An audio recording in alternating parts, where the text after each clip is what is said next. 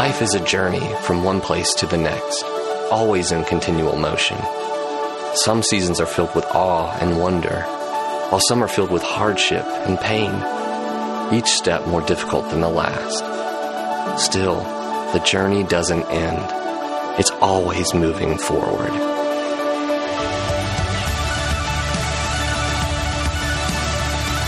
You find strength in your feet striking the pavement, one step at a time, as you become closer and closer to your destination. All the while being guided by this still, soft voice that says, Keep going.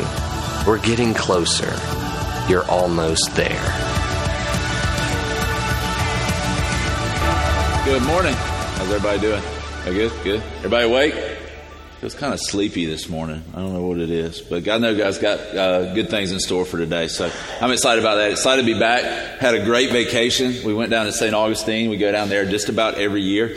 And uh, at one point in time when we were on vacation, we had 42 people there in our group at this one condo condominium complex. 42 people, 21 kids and 21 adults. So I don't know how much of a vacation that is, but what we did figure out is that if we would just stay on the beach long enough, pretty soon all of the older kids would leave and it would just be Reed left with the adults. You can give Reed a shovel, he digs holes all day long. So then we could have vacation. We don't know where the other ones went, but they were always there when we got back up to the room, so we really didn't worry about it, but it ended up being really, really good. So we had a great time. Um, but very excited to be back. Haven't preached in a couple of weeks, and anytime I don't preach for a couple of weeks, I start getting very anxious to preach. And so I'm excited to be able to do that today. We're going to be wrapping up the Taking Ground series this morning, where we've been looking at um, how we take ground um, for the kingdom of God. And we started this back. Um, in June where we looked at when we the day we broke ground on our building and we talked about how we didn't want it just to be about breaking ground but we wanted to take ground for the kingdom. And this book of Joshua is all about God's people taking ground taking physical ground um, for God and also taking ground spiritually for God. And so we've been looking at how do we take ground for the kingdom. And today um, I'm excited to be preaching this this last message. It's actually out of Joshua chapter 14 and it's going to be about a man named Caleb who um, goes and gets a piece of land that God had promised to him years and years before. And it's a great story. It's a great account of how God brought this man through so many things and he did exactly what he promised him he would do. And we know this with God, that when God promises something, he always fulfills it. It might not be in our time and it might not be when we think, but God always fulfills his promises. And so we're going to be talking about that today. Um, so if you have your Bibles, you can turn Joshua chapter 14, beginning in verse 6. If you don't have a Bible, it'll be up on the screen. If you'd like a Bible, Bible, we'll gladly give you a Bible at one of our guest services today. We'd love for everybody in here to have a Bible, bring a Bible, read the Bible, do what the Bible says. Amen. All right. All right, so Joshua chapter 14, verse 6. Let's read through verse 15, and then we're going to talk about this. And I just believe God has something great in store for us. Um, he's a good and great God. Let's see. Joshua 14, 6. Now the men of Judah approached Joshua at Gilgal, and Caleb, son of Jephunneh, the Kenizzite, said to him, You know what the Lord said to Moses, the man of God, at Kadesh Barnea, about you and me. I was, I was 40 years old when Moses, the servant of the Lord, sent me from Kadesh Barnea to explore the land. So as you read this, you have to kind of think back to the book of Numbers, is the book of Numbers where, where God, um, Actually, Moses sends these men into the promised land as God had promised to give them this land. He, Moses sends 12 spies in. And if you remember the story, they go in and they see these huge men, right? They see these big um, cities, these well fortified cities. And the 12 spies come back and there's only two of them that say, let's take the land. The other 10 are like, no, no, no, no, we're not going to do it. And they literally put fear in the hearts of the other people. But two men, Joshua and Caleb, say, let's take it. God's given this to us. They're big and they're mighty, but our God is bigger. Let's go and let's take this land that God is giving us. And so this is what Caleb is talking about as he goes to Joshua, the two that have been walking this thing out forever, the two that said, Yes, let's take the land, the two that um, for 45 years now, as you're going to see, have been waiting on this land. And this is the conversation they're having. It's almost like this huge um, climactic moment at the end of a movie where you see two men, two great men come together at the end of their life to do this kind of like one last great thing. You know, and so Caleb's coming and talking to Joshua about this. And so Caleb says, I was 40 years old when Moses, the servant of the Lord, sent me from Kadesh Barnea to explore the land, and I brought him back a report according to my convictions. But my brothers who went up with me made the hearts of the people melt with fear. I, however, followed the Lord my God wholeheartedly. That's very important. You're going to see that over and over again where Caleb says, I followed the Lord my God wholeheartedly. If you go back to the book of Numbers again, you'll see in that um, text in 13 and 14 in the book of Numbers, one of the things that God says about Caleb is he says, This servant, um, he's got a different spirit about him because he follows me wholeheartedly. And this is one of the reasons that God says, You're going to inherit this land. And so Caleb um, is following God wholeheartedly. He followed the Lord, his God wholeheartedly wholeheartedly. So on that day, Moses swore to me, the land on which your feet have walked will be your inheritance and that of your children forever, because you have followed the Lord my God. How? Wholeheartedly. And then, just as the Lord promised, He has kept me alive for 45 years since the time He said this to Moses while Israel moved about in the desert. So here I am today, 85 years old. Right? I'm still as strong today as the Lord Moses, as the day Lord, the, as the day Moses sent me out. I'm just as vigorous to go out to battle now as I was then. Now give me this hill country that the Lord promised me that day. You yourself heard then that the Anakites were there and their cities were large and fortified. But the Lord helping me, I will drive them out just as he said. Then Joshua blessed Caleb, son of Jephunneh, say it with confidence, nobody know if you say it right, and gave him Hebron as his inheritance. So Hebron has become has belonged to Caleb, son of Jephunneh, the Kenizzite, ever since, because he followed the Lord, the God of Israel, how? Wholeheartedly.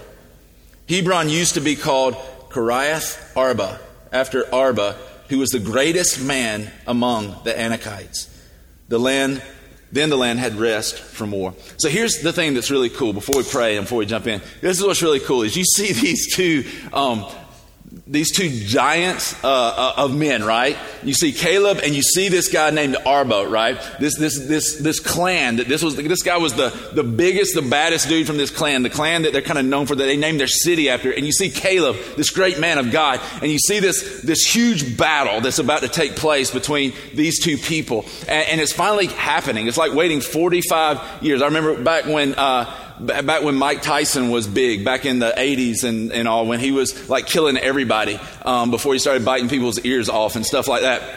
When he was just beating the mess out of everybody. Like we'd find out Mike Tyson was about to fight somebody and we'd have to wait like three months. And it was back when they showed it on HBO so you didn't have to pay like $450 or whatever to watch the fight. And so you just, we just anticipation. Well, the anticipation of this heavyweight battle had been like 45 years. They've been waiting and waiting and waiting, and now you get to this point. It's not just black words on white pages. This is a time when Caleb's literally going to Moses and saying, Just give me my land. I'm 85 years old, but I'm about to go kick some tail. Just tell me I can go. Right? And you see this happening. And so as we begin to look at this a little more, let's pray. Let's ask God that He would speak to our hearts. God, we thank you so much. I thank you that you are alive today. I thank you that because of you, God, because of who you are, God, we have come alive.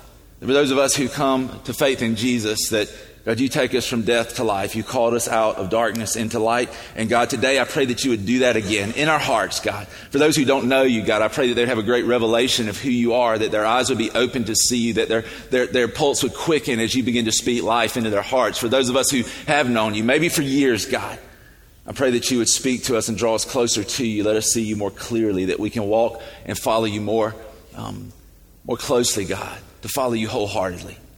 God, we thank you for what you'll do here. We thank you for your word. Let it grow us today. Let it speak to us today. Let it change us today that we can bring you glory. In Jesus' name, amen. Amen. So, here, quick question. How many of you have ever done something like you set your mind out to do it? Maybe at the first of the year, you said, I'm going to do a diet. I'm going to, I'm going to make this happen. I'm about to lose some weight, right? I'm about to make this, I'm going to start working out. And here's the mistake we always make when we decide we're going to work out is we go to work out and we try to do like every muscle group ever the first day we work out and we think we can like get it all done that day and then it'll, it'll be good from then on. It never happens that way. How many of you try to diet and it just didn't last, right? And then everybody's like, well, let's, what you got to do is you don't do a diet, you just have to change your way of life. I'm like, whatever, it's still food. I'm still hungry. I don't care what you call it, it's still hard to do, right? And so I remember doing this. If you've been around the church, you probably heard me talk about this some, but I remember about four years ago, um, it was when the, the P90X thing became really popular. How many of you remember the P90X thing? Some of you tried to do the P90X thing and you failed miserably like me because those people aren't real. I, have come to the conclusion they aren't real. And so um, I started trying to do the P90X thing, literally, no joke, without going way into the story. Um, I did it for a few days. The first week um, I did this, I literally felt like I had the flu. I thought I was dying, right? I hurt so badly. And, and, I would go into the office early and I would do this, do these exercises, and I was like, this, maybe this will help. No, it didn't. Really, it didn't. And, so I did it for about three or four weeks. I tried to stick it out. And, you know, I did it maybe even for a month and a half. And finally I got to a point where I was like, it's just easier to eat french fries and be fat. I'm just going to do that. I'm just going to set this to the side and I'll just eat french fries. And, and, and I became much more happy. P90X will not make you happy. I just a true testimonial right there. And so, um, but the reality of it is it's hard to stick with these things, right? And, and, and, I even see my, my children now. They'll want to go work out. They want to do these things like they'll do some sit ups, they'll do some push ups. They could go work out one, one time and he'll come back in and he'll be like, Dad, I think it's helping. I think it's helping. And I'm like, well, you kind of got to do it more than once, buddy. That's kind of how it works. But wouldn't it be awesome if when we started a diet or we started working out, like we saw imme- uh, results immediately? Like, so you go and you do some sit ups and it's like, like one ab pops out, right? I mean, just right there, it'd just be awesome, you know, because then you're like, oh, I can do some more. And it's like, right? And, and, you just kind of, you, you know, you get some results immediately. But for so many things in life, we don't get immediate results. And we are such an immediate results culture, right? Uh, was comedian, uh, comedian, immediate results on people. That, that if we have to wait two days for something, it seems like eternity. You order something off of Amazon, if it's not there like the next day, you're like, when is it coming? Right? And it's just kind of our attitude. It's just how we are. And, and here we read about a guy who had waited 45 years for what God had promised him. 45 years. From the time that the spies went in, they came out. 10 gave a negative report. So God said, well, then y'all 10 aren't going in, but the two of y'all, you can go in. He'd been waiting 45 years, 38 years wandering in the desert, and seven years of conquest that he'd been fighting for land that other people were getting, knowing that God had promised him this part of this land. And I wonder, like, how did he do this? Because the Bible says for three times in just these 10 verses that Caleb followed the Lord wholeheartedly. He followed the Lord wholeheartedly. How did he do that for 45 years without getting frustrated? Frustrated. How many of you, just knowing yourself, would say, I probably would have given up before 45 years were up? I mean, just being quite honest, I would have quit probably. I'm like, maybe two, three years in, I'm like, maybe I heard God wrong. Right? And some of us are in that place where we've been thinking God's going to do something, we've been waiting on something, or, or, just wondering, like, what is God's plan in our life? And we've been waiting for a while, and we wonder, does God still have a plan? And so, how did God, how did Caleb do this? How did he follow him wholeheartedly? Well, this is the thing I would tell you. When you begin to follow God wholeheartedly, when you make a decision, you say, Yes, I'm going to follow Jesus. I'm going to follow Him. And you follow Him wholeheartedly, some things begin to happen. And one of the things I want you to understand today is that when you begin to follow God wholeheartedly, what begins to happen is you begin to fulfill God's plan and He begins to fulfill His purpose in your life. And so here's the thing that we need to see. Sometimes the period of waiting for what God's promised is actually the preparation so that we can do what He created us to do. I can tell you this that there's nobody in the Bible that did anything for God that's recorded with God that didn't go through a wilderness before God used them. And we've all been in a place, we all need to go through a place where we realize that Jesus is all we need because Jesus is all we have right? And when that begins to happen, things begin to change. We begin to follow God wholeheartedly, and we begin to see that His plan begins to be fulfilled, and our, the purpose He created us for will be fulfilled. But we have to follow. We have to make our mind up that I'm going to follow Him wholeheartedly. And when we follow Him wholeheartedly, we fulfill His plan, and we begin to fulfill our purpose. And as I read this text, one of the things that hit me, and this is really where the rest of this message hinges on, this is the biggest thing I can tell you that I see in Caleb's life, um, is that he followed the Lord wholeheartedly because he knew the Lord. See, here's the first thing. If you want to write something down, write this. The first thing you ought to write down is that when we follow the Lord wholeheartedly, that He begins to fulfill His plan and we begin to fulfill our purpose. But the first thing I'll tell you after that is this that as we follow Him wholeheartedly, our knowledge of him increases. See, here's this huge deal. Caleb didn't know about God, Caleb knew God. There's a big difference in that. See, in the American church, there are a lot of people who know about God, but how many people know God? How many people talk to God? How many people pray to God as a friend? How many people listen to God? How many of us know God, not know about God? See, the problem in the American church is not us not knowing about God, it's us knowing God. Most every person in here today already knows enough about God to, to keep you busy for the rest of your life. If you know the two greatest commandments according to Jesus, love the Lord your God with all your heart, mind, soul, and strength, and love your neighbor as yourself, will that not keep you occupied for a while? Right? It's not, the problem is not knowing about Him, it's do we know Him? Do we have a relationship with Him?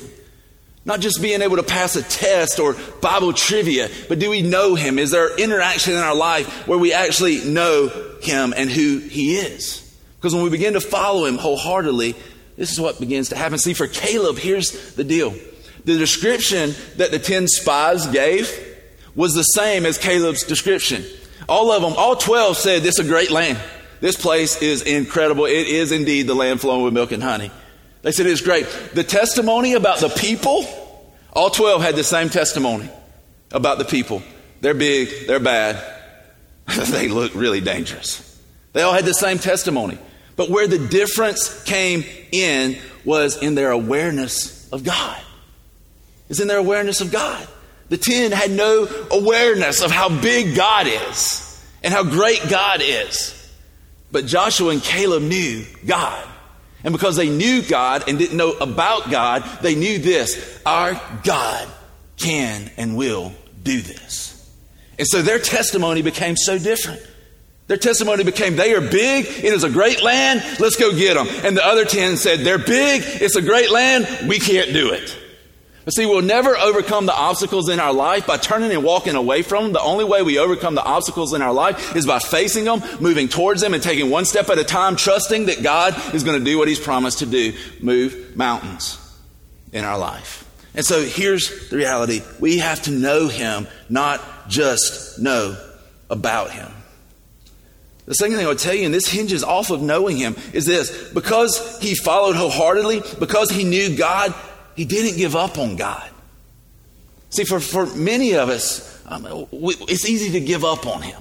There's something we're going, excuse me, we're going through in our life. There's things going on, and, and there's things that are happening in our lives, and it's just easy to give up. Okay, maybe God's not going to do what He promised. Maybe um, this is it. Maybe this is just how I'm going to be. Mean, I've, I've, shared in this church a lot about my own struggles with, with just dealing with um, just condemnation, identity issues struggles with maybe this is just how I am. Maybe I'm just going to be this way for the rest of my life. Maybe things are never going to get better.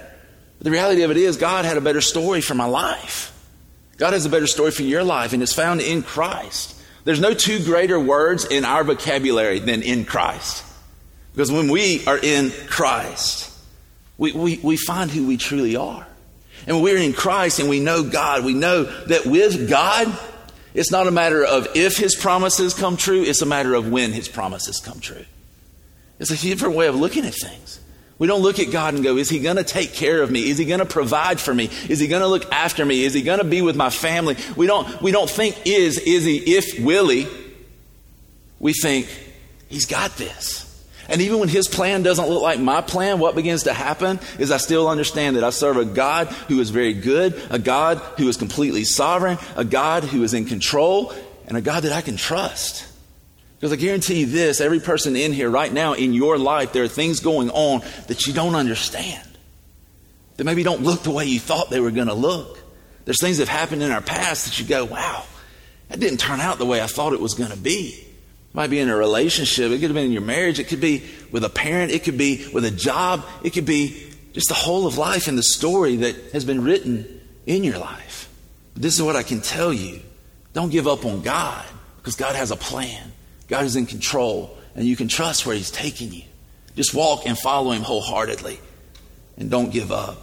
So many times, one of the things that we do is that we base our, our faith off of emotions. And we think that somehow faith is some emotional response to God, when in reality, faith is a choice. Faith is a choice that we say, I'm going to follow Him.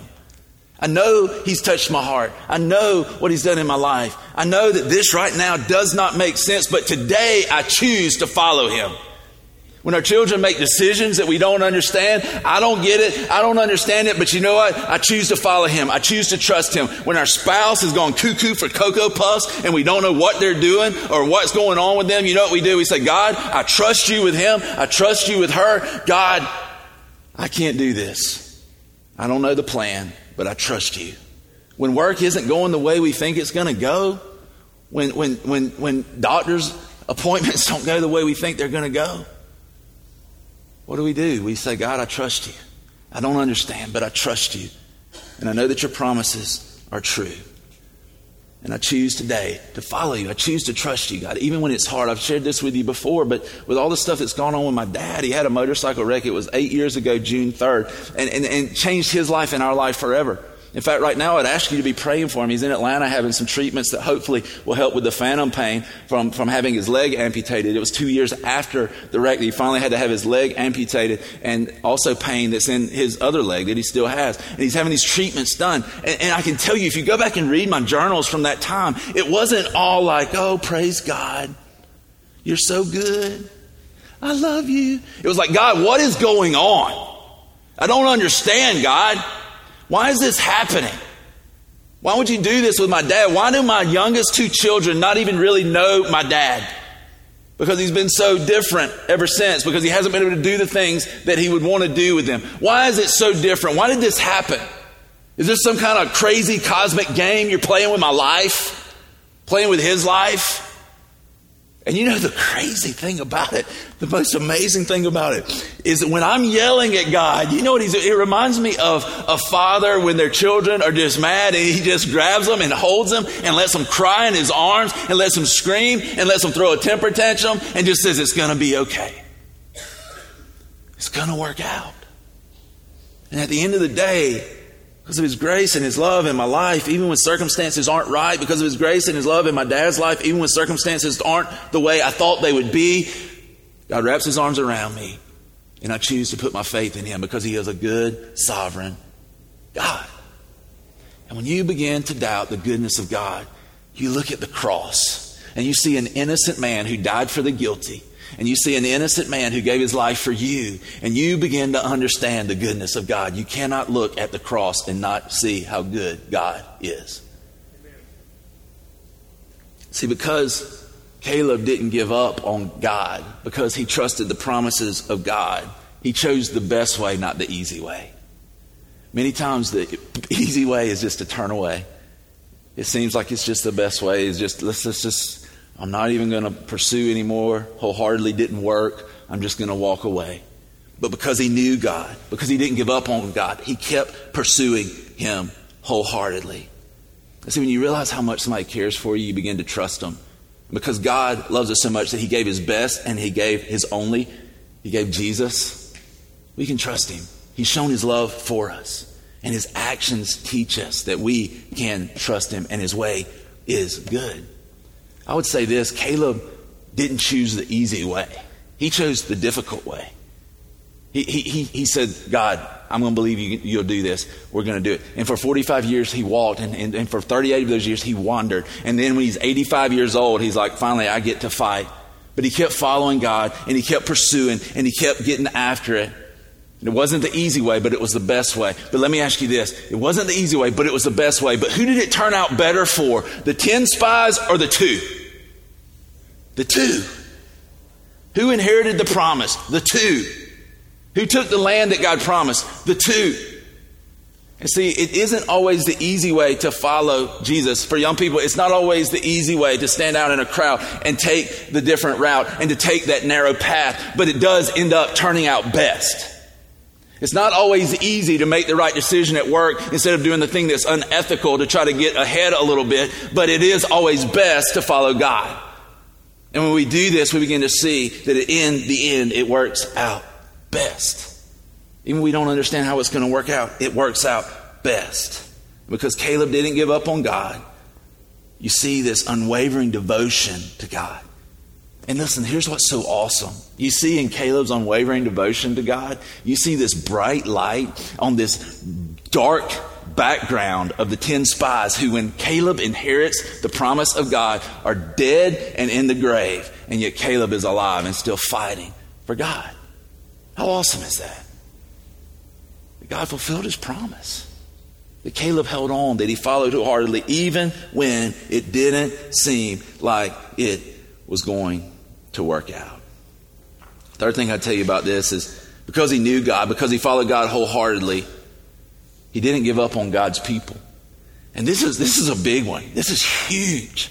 Because how many of you ever had your feelings hurt at church, right? Let's just be honest. Let's be honest. We're in church. Don't, you can't lie. Right? In church. You, you get struck, you lie in church. I'm telling you. See it happen. Yeah, yeah. People have been hurt in church. Or something didn't go the way we wanted to. We wanted to have like the, the knitting club and the church wouldn't do the knitting club, so you got mad, right? And, so there's always something that people get angry about. And for Caleb, how easy would it have been when he comes back and he's like, Yes, let's take the land. Let's do it. And they're like, I don't think we can do it. And then for 38 years, he's just wandering in the desert. Right?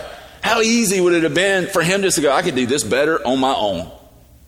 But isn't that what happens in the church today? That we, we get our feelings hurt. Something doesn't go the way we think it should. The preacher didn't do what we thought he was going to do. Or somebody in the church didn't speak to us or smile at us. Even though we don't know what's going on in their life, we take it personally. And the thing I've seen is this people, listen, if we're going to follow God wholeheartedly, we can't be so fickle in church. We can't be so. We, listen, I'm a person who wears my, my, my emotions on my sleeve. You, can, you, you know what I'm thinking all the time, I promise. I wish I could hide them. I can't. But we can't wear them on our sleeve so much that when somebody says something, that we just take it so out of proportion that we end up just saying, well, the heck with the people of God. And see, here's the reality for Caleb. You, he knew he couldn't follow God wholeheartedly apart from God's people. You can't do life alone. We can't do this on our own. And Caleb even knew this that he knew God, so he understood this that his purpose was connected to God's people. So here's the reality, people you can't fulfill your purpose apart from God's people. Because God's desire, yes, it was to save us individually. It was to bring us into relationship with Him individually. But the reality of it is God is creating a new people, a community of believers, a community that is united um, by the gospel and by the power of the Holy Spirit. This is what God's design is. And you cannot fulfill God's purpose apart from His people. And I would be the first to tell you this church is not perfect. If you want a perfect church, you better go somewhere else. I'm just telling you. Because it starts at the top, like with me. Not perfect. In fact, sometimes I told somebody yesterday, I said, sometimes I feel like our church is a mini episode of the Jerry Springer show. With some of the stuff that goes on. I'm like, really? I mean, it's like, what? I find it, I, I can promise you this. You could walk in tomorrow and tell me I'm an alien from another planet. And I'd be like, cool because nothing surprises me anymore. Like we, we literally, and, there, uh, you know, a lot of people are like, well, it shouldn't be that way. I'm like, well, I'm sorry, we're people and nobody's perfect. And so we have this stuff that goes on and we work through it. But here's the reality, guys. We work through it together. We don't walk away. And when we know God and we understand our purpose is connected to God's people, and we stick and we stay and we realize that we're united around the same purpose to make Jesus famous to let his name be known throughout the earth. And we stick. And this is what I can tell you. If you left another church and came here mad, it'll probably only be a certain amount of time before you leave here mad. It's just the way it works. And many times, listen, if we've been to five, six, seven, this is a little bit of stinging truth here. If we've been to three, four, five different churches and none of them are right, we probably need to look in the mirror. Because if nobody else is right, it probably means we're wrong. And sometimes we need to look in the mirror instead of looking out the window trying to blame everybody else, right?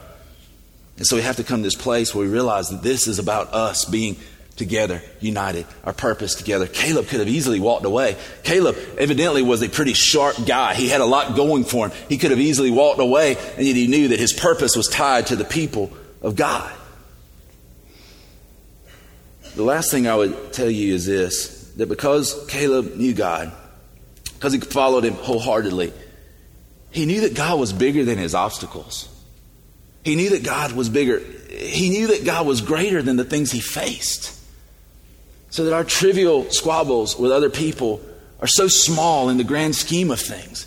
Our trivial squabbles with, with, with folks in the church, they're so small in the grand scheme of eternity.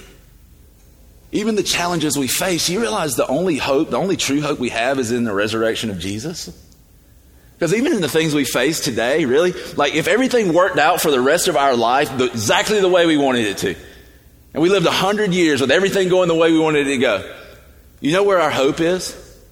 In the resurrection. Because what is a hundred years in light of eternity? It's nothing. And so we have to realize that in light of eternity, and I, wrestle with this all the time. I don't even know, I'm probably too transparent sometimes, but I'm just going to tell you, I don't even know that I'm not going through like a midlife crisis right now. Like I'm 38, almost to be 39. My kids are growing up. I got one going to middle school next year. I'm like, ah, you know. I'm like, man, I need to probably start looking at Snapchat and all this stuff. What's he? What's he? Who's he talking to? Right? And, and I don't even know, but but but I realize how short life is because it was yesterday that I was going to middle school. Right? You know what I mean? And now it's like, man, I'm old. I can't even work in the yard without my back hurting anymore. Right? I'm like, ah, it's just old. Getting there. And then if you're 68, you're like, you're not old, you're a young whippersnapper. But it goes quickly. And so the reality of it is the obstacles that we face in light of eternity are really small. And the only real hope we have is in the resurrection of Jesus. That's why Paul said, listen, if he wasn't resurrected, then let's just eat and drink and live today because tomorrow we die. The reality is, though, that God is so much bigger than the obstacles we face. Eternity is so much greater than the things that we're looking at. God is so much bigger. I love to think about the 10 spies and how they, they backed away from Canaan because they looked at the giants. Listen, this is, this is really cool. The 10 spies backed away from, from Canaan because they looked at the 10 spies and they compared them with their own ability. But Joshua and Caleb looked at those same people in the land of Canaan, those giants in the land of Canaan, and they didn't compare them with their own ability, they compared them with the ability of God. And when they did that, it gave them confidence that we can overcome this obstacle, that the obstacles I face are nothing in comparison to the God I serve. And listen, we don't always feel that. I don't always feel that, but I have to make a choice.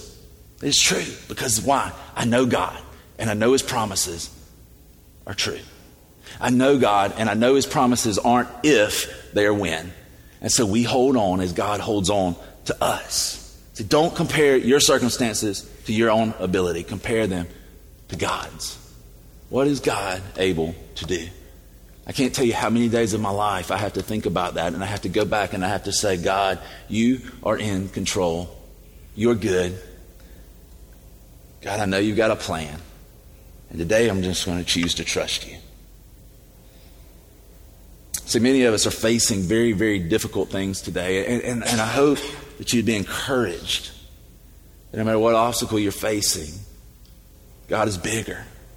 That no matter what obstacle you're facing, if you'll grab hold of the people of God and you'll walk with people beside you, you can fulfill the plan of God and you can fulfill your purpose. My prayer is today that if you don't know Him, you would know Him.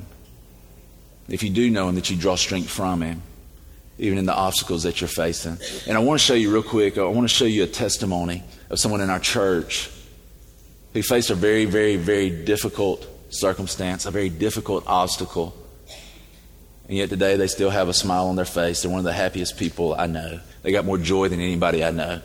One of those people you love to see coming because you know they've got something good to say. You know that you're going to leave there laughing. And so I want you to see this story, this testimony um, about someone here today. So let's check this out.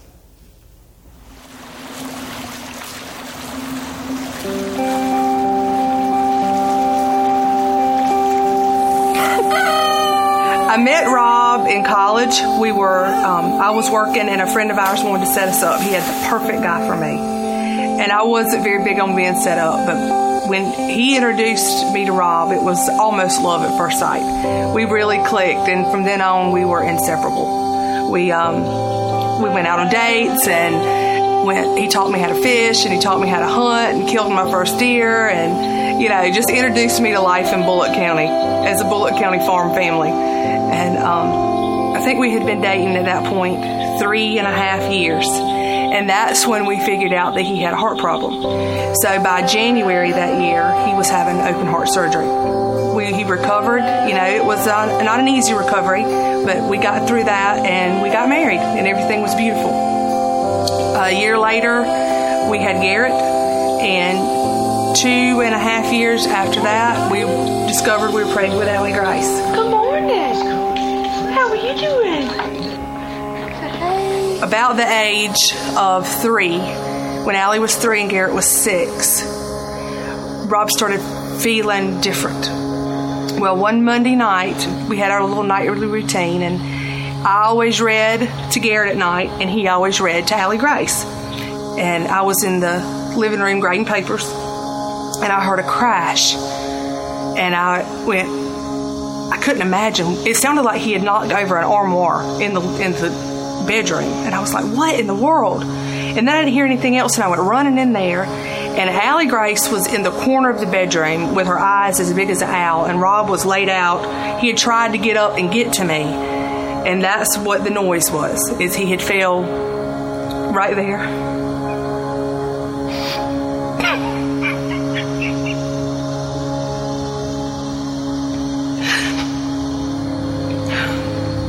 In my bedroom and he was he was kind of propped up so i had to yank him down. He was almost 300 pounds. It was more than i could possibly do but i did it. And got an open airway and got on the phone with my brother-in-law. And he got up there and we did cpr on him probably it felt like forever. So we kept doing cpr and that got his color back until the paramedics got there. And they took him and he died in the emergency. Well, he actually probably died on my bedroom floor.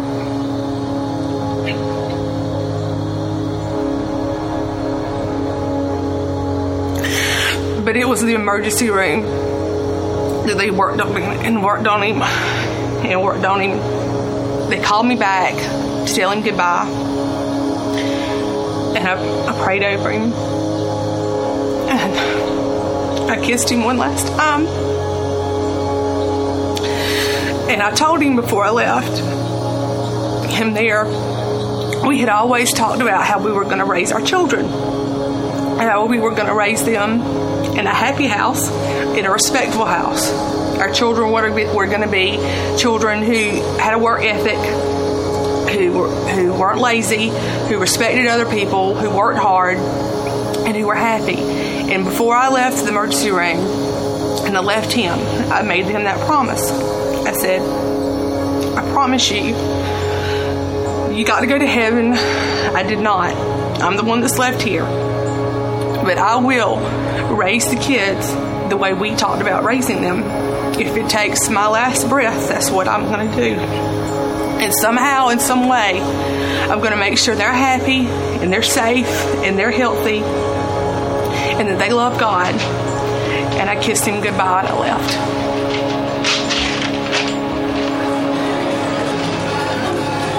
When I went home, of course, all my family was there and my friends. I had such I have such a godly family, and they were just surrounding me and lifting me up, and telling me how great I was, and telling me how strong I was, and telling me how God loved me. And they put post-it notes all over my house with Bible verses on them, and that's probably what got me through the first year. Um, was the godly people that He put around me when I didn't even know what to pray for, when I couldn't think straight.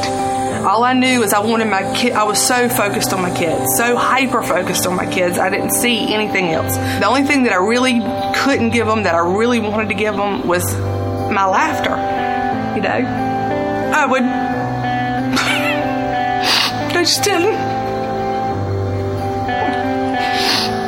I wanted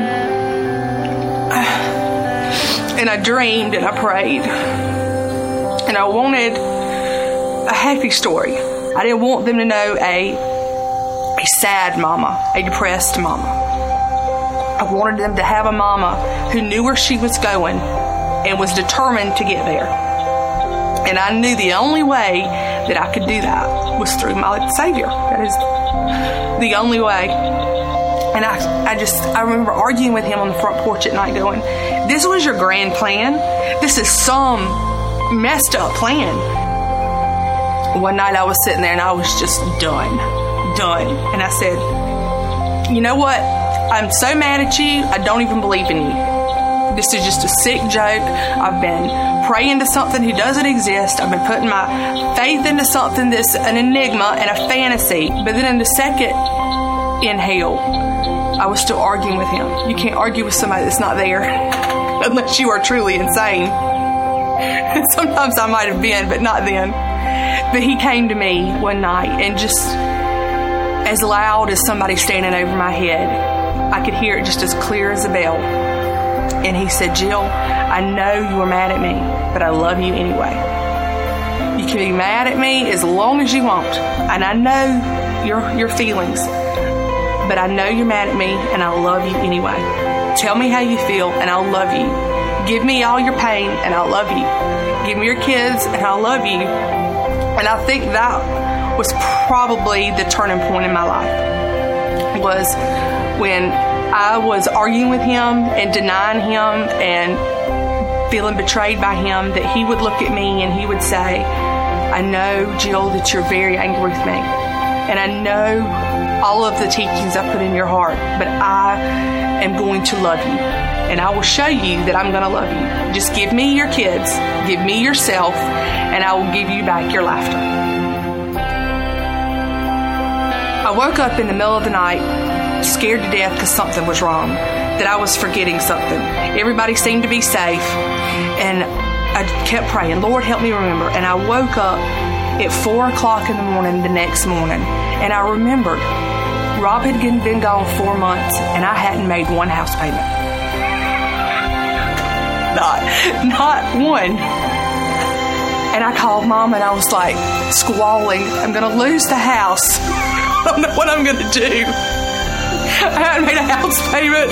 This house has been in the family for 200 years, and I have just screwed everything up. I started getting on the phone with Chase Manhattan or whoever had the account at that time, and I was just frantic, frantic. And I was like, I, my husband died. You don't understand. I can't think. I don't even know who I am anymore. And I had made this house payment. And she said, Well, let me, honey, just, just calm down.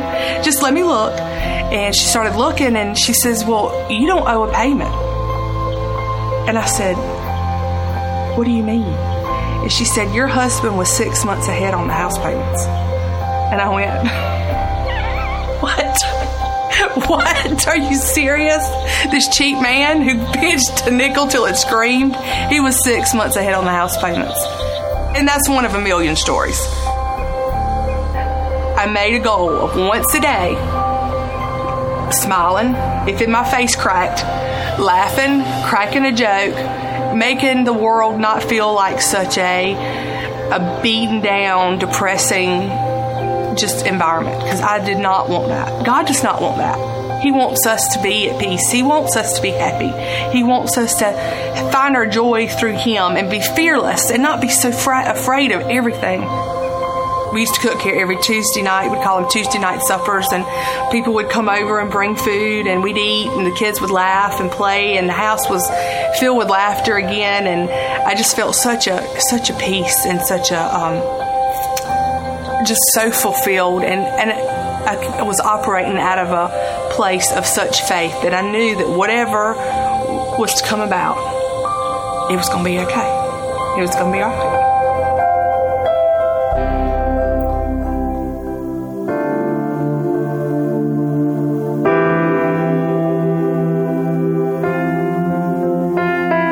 Pretty powerful to watch that. And thing that just kept hitting me over and over again is God has a plan. Sometimes we don't understand it. I'm sure Caleb didn't understand why he had to wait 45 years to inherit what God had for him. I know Jill didn't understand what was going on when she lost her husband, when things didn't turn out the way she thought they would. Each one of us has something in our life that just didn't turn out the way we thought. But the reality of it is, God has a plan. Reality of God is good, God is faithful, God is sovereign, and we can trust Him. Even when it doesn't go the way we think it should go. Even when it hurts. Even when the pain feels so real that you don't know if you can take another step When you're at your weakest, God will be strong and He'll help you take that step. But for us, it's just bringing it to Him. and surrendering it a hundred times a day if we need to. And it is saying, God, you're in control. I'm going to trust you. I'm going to worship you. Whatever happens, God, I'm going to praise you. I'm going to love you. Because when we know God and we follow Him wholeheartedly, we realize that His promises aren't a matter of if, it's just when. We follow Him wholeheartedly and we know Him. We know that we are called to be connected with His people who strengthen us when times aren't good and help carry us when we feel like we can't walk. And we realize that God's bigger than the obstacles we face. And that's the good news. And through Jesus, God overcame the biggest obstacle that any of us face, and that's sin. The man who had no sin became sin so that we could become the righteousness of God. So that we would have a hope that's not based on 20, 30, 40, 50, even 100 years, but we have a hope that's eternal. He took our sin upon himself. He took our punishment upon himself. He died the death that we deserved to die. He was buried, and God raised him three days later. Because he was raised, those who place their faith in him goes beyond circumstance, beyond, uh, goes beyond our obstacles. We know that one day, just as he was raised, we will be too. So our hope is eternal. And we make this choice to say, Yes, God. Yes. Whatever it is that you see that is best for my good and for your glory, I'm all in. That's how Caleb followed God. God, whatever it is, I'm all in. However, this turns out when I attack these people in Canaan, I'm all in. And so that's the response we have the opportunity to make today is to say, God, I'm all in. I'm here, I'm all in. And for some of us, we probably never made that response. We probably never said yes and followed God wholeheartedly. And you need to do that today. Do you know Him? Do you really know who God is? Or do you, have you just known about Him? Because just knowing about Him isn't why Jesus died. He died so that we could know Him, that we could be called His friends. I so today, if you don't know Him, we want to give you that opportunity to say yes, to say, I'm done with my life the way I want it lived. I'm saying yes to God's plan for my life, which begins with Christ and begins with accepting His invitation. I'm ready to leave the old that I can have the new. I'm ready to leave the old that I can actually come to life in Him. Not meaning that everything's going to be perfect and every circumstance is going to be real, but it does mean that a very real God is going to walk with you through the circumstance. So today, if you don't know Him, this is the invitation that you have from Jesus. Is to say yes to Him, to come into a relationship with God, a perfect, holy, sovereign God who offers us His grace and mercy. So if you don't know Him today, this is what I'm going to ask you to do. That you would say, Yes, I do want Him. I want that relationship with Him. This is what I want to ask you to do. Don't you ask, just raise your hand right where you are to say yes to His invitation. For the first time, just say yes to God. Simply say yes to the promises that Jesus made, to the promises that God made through Him. Would you say yes to Him today for the first time?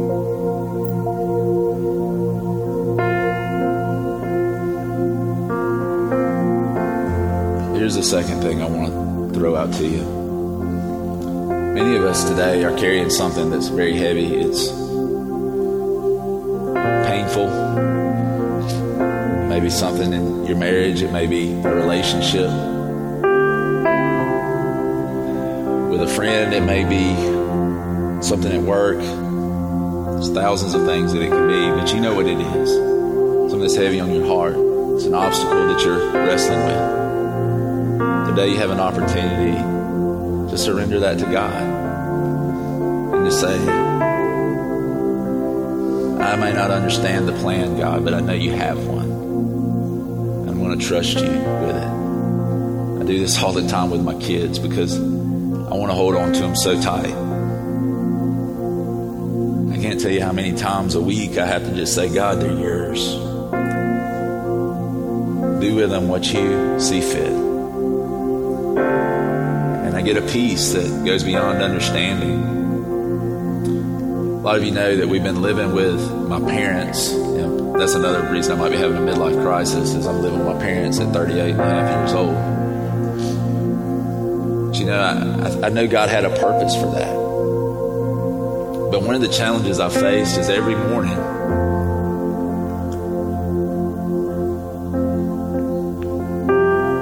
every morning that I leave to go to the office.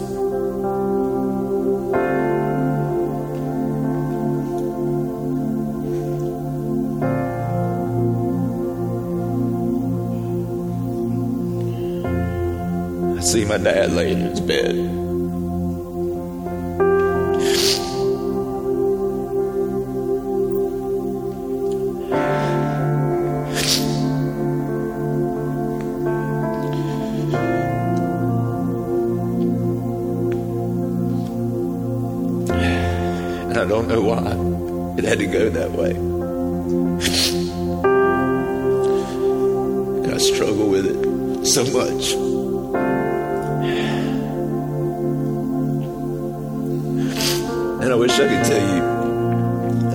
So much faith I never questioned, I never doubted, I'm never angry. But I don't. But every day that I leave, I make a choice.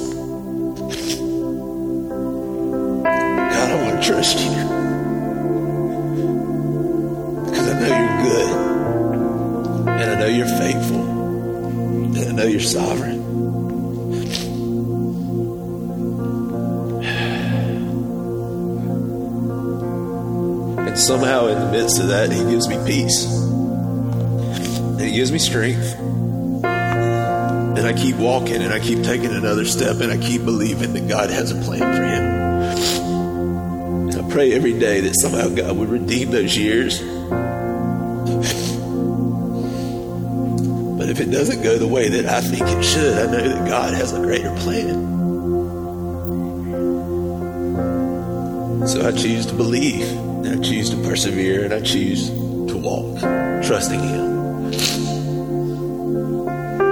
Today you have the same opportunity just to say yes. God, I'm just going to trust you. I'm going to lay it at your feet. God, give me the peace that surpasses understanding. Give me the strength to continue to walk. And I want to pray. And after I pray, I'm going to give you the opportunity. You just come and you can come as I'm praying. You come and leave that here today. You let God have it. Let His peace replace. Maybe it's the frustration. Maybe it's the hurt. Maybe it's pain. Maybe it's doubt. But you come and you let peace replace whatever it is that you're feeling as you lay that down at His feet. Father, I thank you for the opportunity we have to come to you. I thank you, God, for your love and grace in our lives.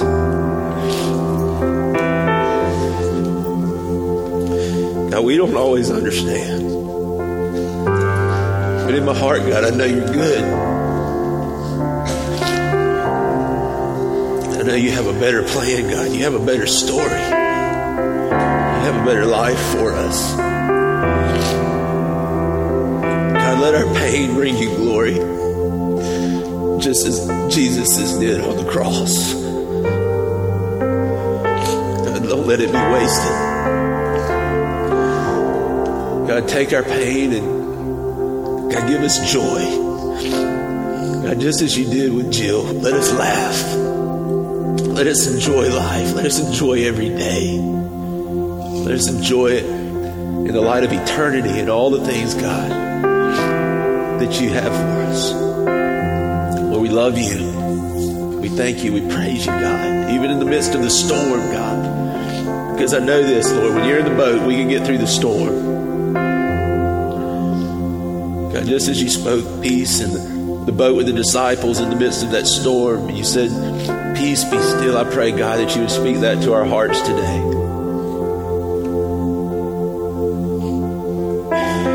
And these are your people. You love them more than I do, Lord. I just ask that you would hold them. God, even the ones who are angry, the ones who are bitter, hold them tight. Let them cry into your shoulder. Let them cry into your chest.